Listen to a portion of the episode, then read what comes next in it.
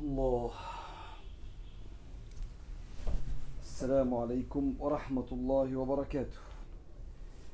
يا فتاح يا عليم يا رزاق يا كريم. كده الايه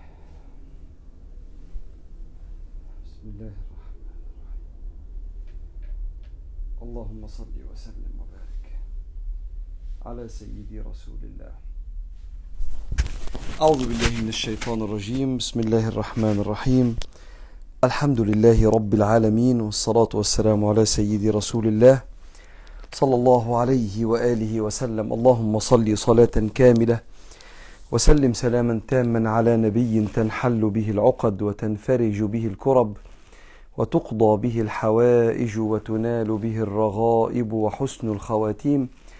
ويستسقى الغمام بوجهه الكريم وعلى آله. بسم الله مكملين مع حضراتكم خاطرة الفجر. بسم الله مكملين وإحنا في ليلة 22 رمضان. بكرة إن شاء الله صباح 22 رمضان أيام بتعدي بسرعة جدا جدا جدا. وإحنا في نعمة. نعمة وستر كبير إن إحنا أنفسنا موجودة وعايشين مع ربنا في العشر الأواخر.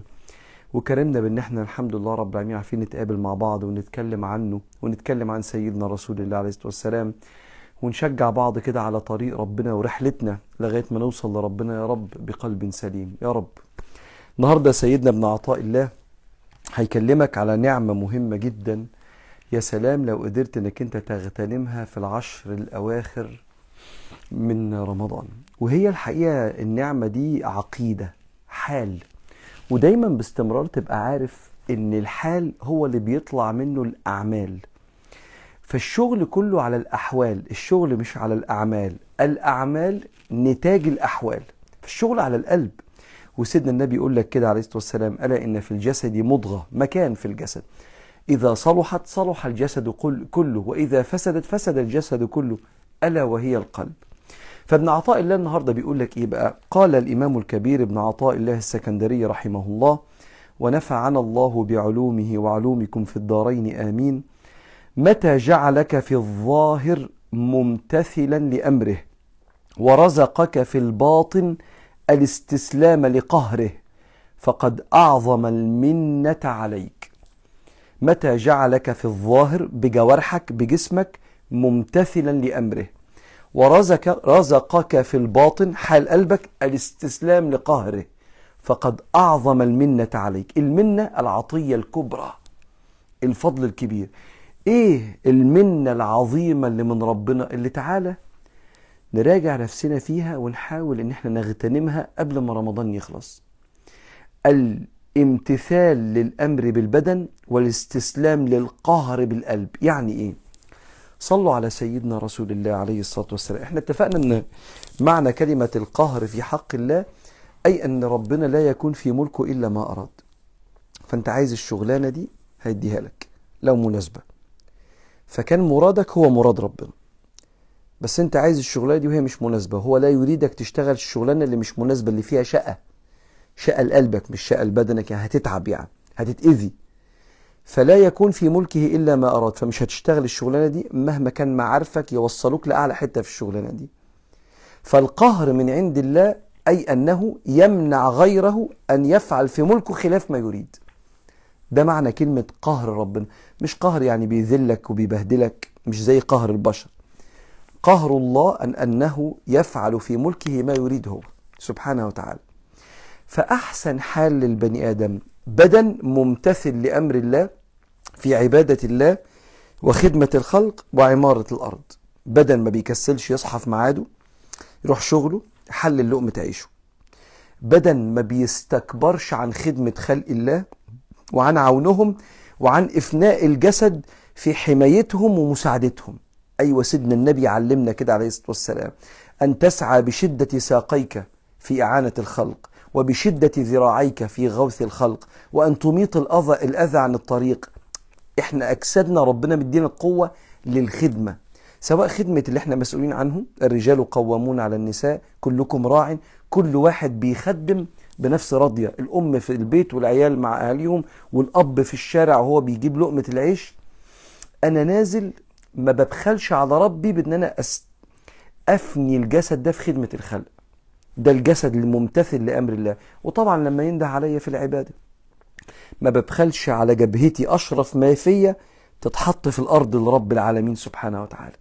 جبهتي أشرف ما فيا تتحط موضع قدمي. كلا لا تطعه واسجد واقترب. أسجد لله سبحانه وتعالى واقترب. اقترب منه لأنك حطيت جبهتك في موضع قدمك تعظيما للملك. وما فيش حاجة تغلى عليك يا رب. فقال لك متى جعلك في الظاهر في جسمك ممتثلا لأمره وفي الباطن مستسلما لقهره. اعمل اللي تحبه يا رب. امنع وقتما تمنع واعطي وقتما تعطي. مش محتاج أفكرك أنا نفسي في إيه ولا محتاج أساعدك إيه المناسب ليا ولا محتاج أوصي إيه الأنفع ليا. حضرتك متولي أمري كأحسن ما يكون. هطلب اللي في نفسي وفضفض على بابك. هطلب اللي في نفسي وألجأ إليك. هطلب اللي في نفسي وأقول لك يا رب ماليش غيرك. لكن أنا متأكد أنك ستستجيب فيما ينفع وستمنع فيما يضر. لأنك متولي أمري كأحسن ما يكون. مش محتاج توصية حضرتك يا رب في الموضوع ده. لأنك ربنا سبحانه وتعالى. فأنا مستسلم لقهرك في باطني. فأنا ماشي في الدنيا جسمي ملكك أخدم بيه عبادك وأطيعك وعمر بيه الأرض عشان لقمة العيش. أما قلبي براحتك. ما يتقالش لربنا براحتك كلمة لا تليق. افعل ما تريد. افعل ما تريد يا رب. أنت عارف ده؟ دي الجنة. والله العظيم الجنة. اللي بيخش ينام يوميا امتثل لأمر الله ببدنه. واستسلم لقهر الله بقلبه. إيه ده؟ إيه الأولية دي؟ وناس كتير من اللي بتسمعني كده على فكرة. بس عشان توصل لده ممكن تمر بنعم تخلي عندك حياء مع الله أو تمر بأزمات تعرفك إنك مالكش غير ربنا. فخليك كده مع ربنا. قلتها لك قبل كده كريشة في الهواء. يفعل الله بك ما يشاء. تعمل اللي عليك؟ آه. تعمل اللي في وسعك؟ آه. تعمل اللي تملك عليه التأثير آه وتفوض أمرك لربنا. فتمتثل في الظاهر لأمره بجسدك وفي الباطن لقهره سبحانه وتعالى. الكلام ده يا جماعة والله العظيم جنة الدنيا وربنا ياخد بإيدينا. يلا بينا. أنا ملتزمة بمجموعة أوراد من الآيات الكريمة بعدد معين وعلى نيه معينة. جميل. لكن بتوقف عن ترتيلها أثناء فترة الحيض تعظيما لكلام الله. هل هذا صحيح أم أستمر؟ لو بتقرأي من حفظك بما إنه ورد زمانك حفظتي اقري من حفظك لأن العلماء قالوا كده. ولو بتقرأي مثلا من مصحف اقرأي من iPad لأن العلماء قالوا كده. تقولي لا مش هقرأ خالص لا من حفظي ولا من iPad خلاص. ده اختيارك والعلماء برضو قالوا ينفع تعملي كده في وقت الحيض. الانسب اعمليه عندي زيادة وزن شديدة. وأمي كل يوم بتكسر فيا وتوبخني وتقول لي إن أنا بعصي ربنا وإني برتكب ذنب لأني تخينة وتقول لي الآية ولا تلقوا بأيديكم إلى التهلكة. بتخنق من كلامها كل يوم وحاسة بذنب شديد ومش قادرة أنزل وزني مع إني حاولت بكل الطرق. هل أنا آثمة؟ الإثم لما الإنسان يضر نفسه بحاجة يقينية الضرر. يعني إيه يقينية الضرر؟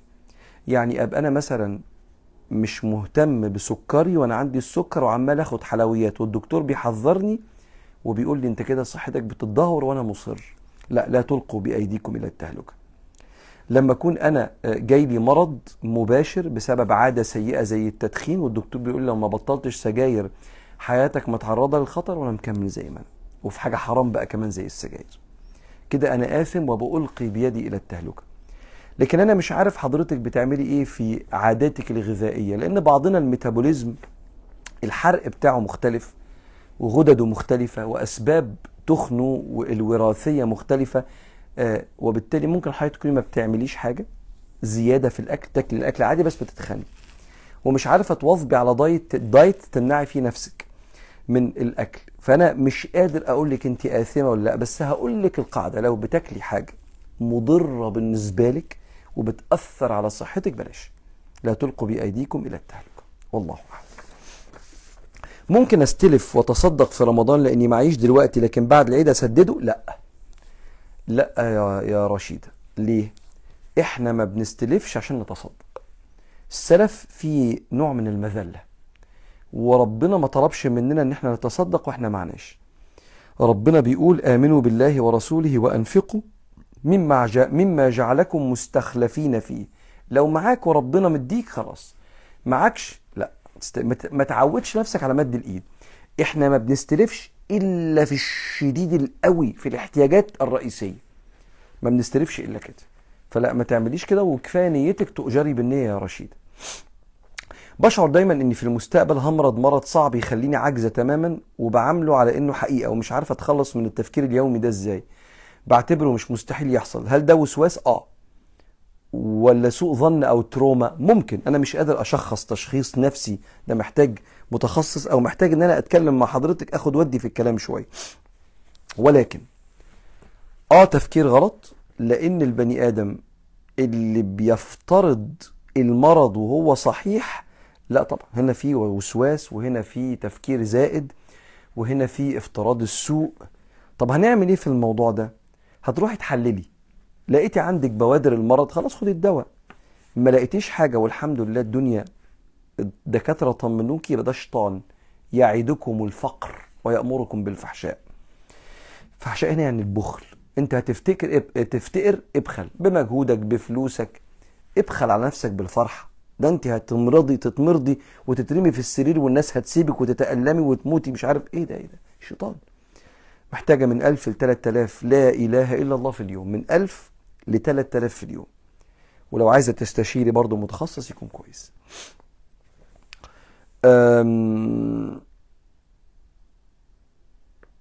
كنت بغلط قبل كده واستوعبت وبطلت ودعيت كتير إن ربنا يغفر لي. بس في ناس كانت عارفة بالغلط ده وبيفتكروني بيه. وبرجع انتكس وبحس إني شخص مش كويس وإن ربنا مش هيسامحني. تعبت من كتر جلد الذات وبكره نفسي.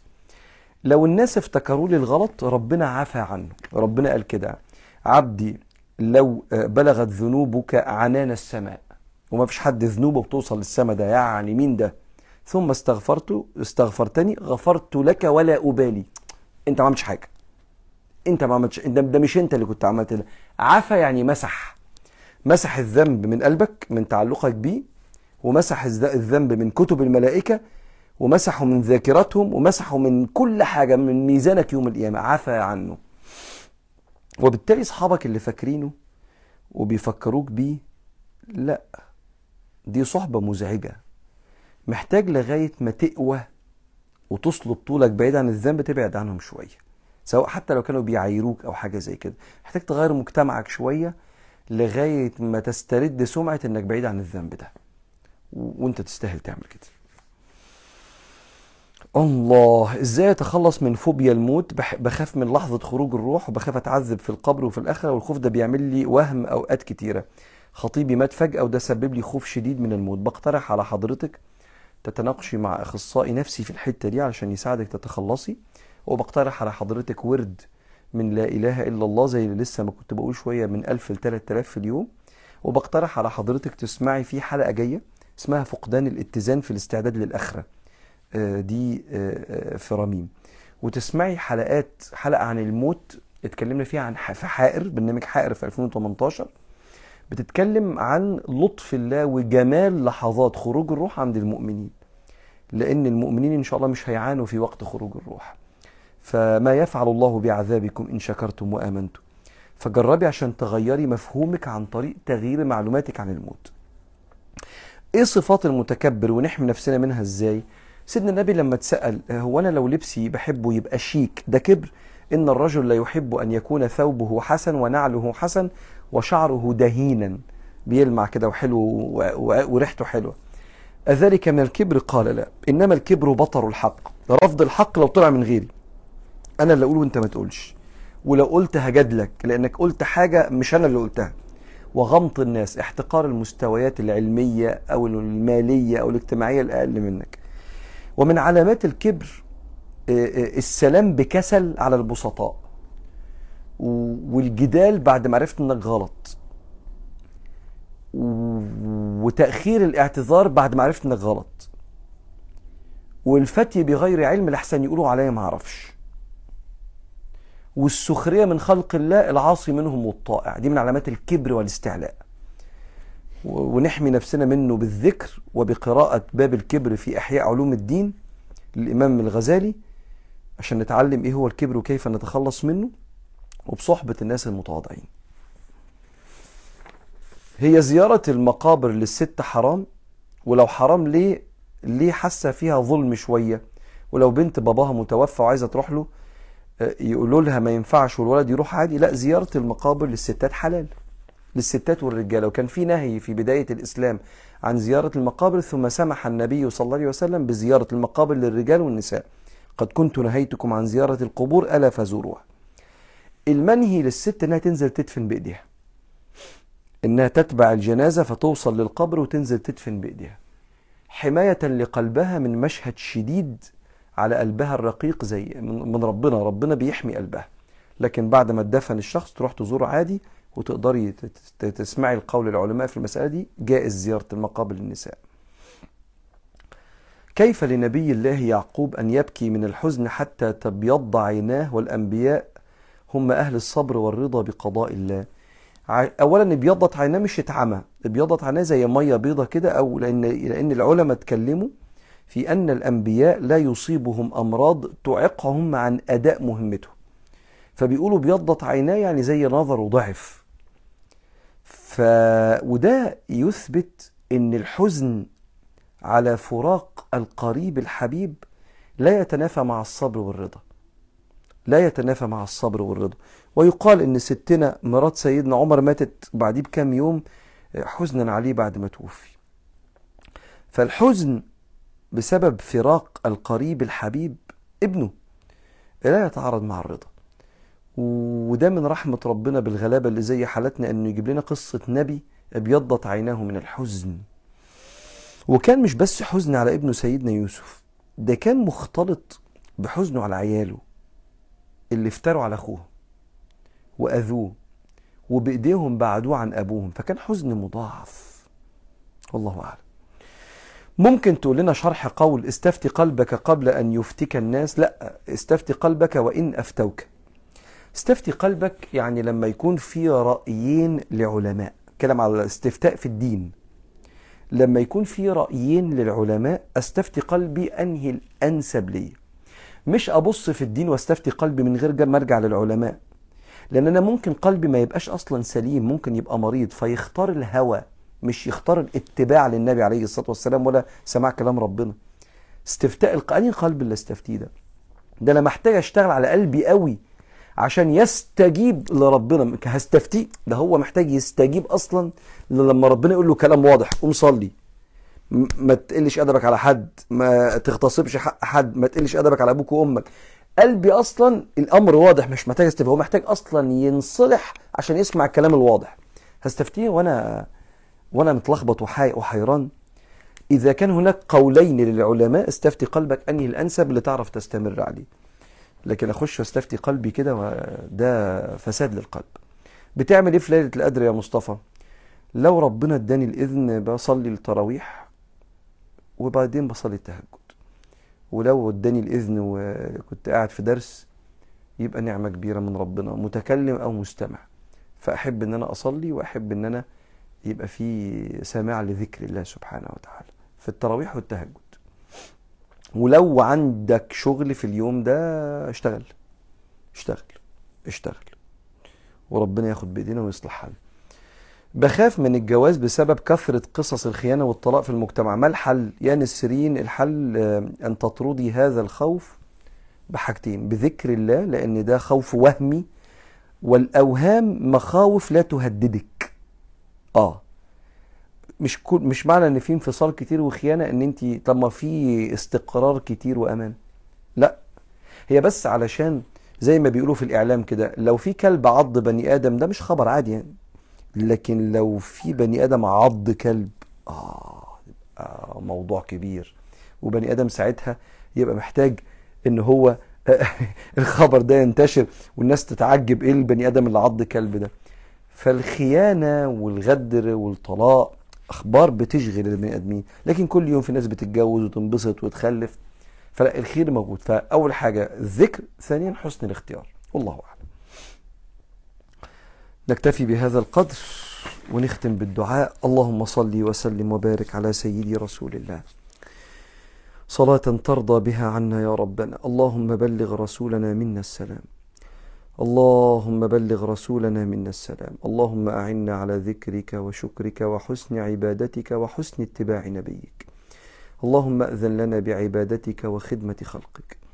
اللهم أعتق رقابنا من النار في هذا اليوم يا رحمن. اللهم اجعل أعمالنا الصالحة تغلب هوانا وسيئاتنا. حتى نعيش في هذه الدنيا بقلب سليم ونقدم عليك بقلب سليم. اللهم لا تغرب شمس رمضان إلا وقد غربت بذنوبنا. اللهم وصل إلينا أرزاقنا بغير مهانة ولا مذلة يا رب العالمين.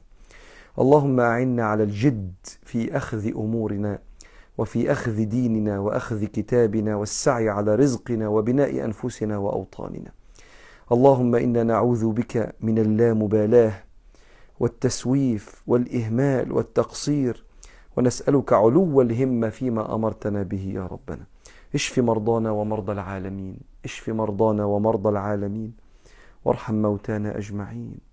ارحم موتانا أجمعين يا رب العالمين. وبلغنا ليلة القدر وأنت عنا راضي. وصل اللهم وسلم وبارك على سيدنا. والحمد لله رب العالمين. اشوفكم بكرة على خير إن شاء الله. السلام عليكم.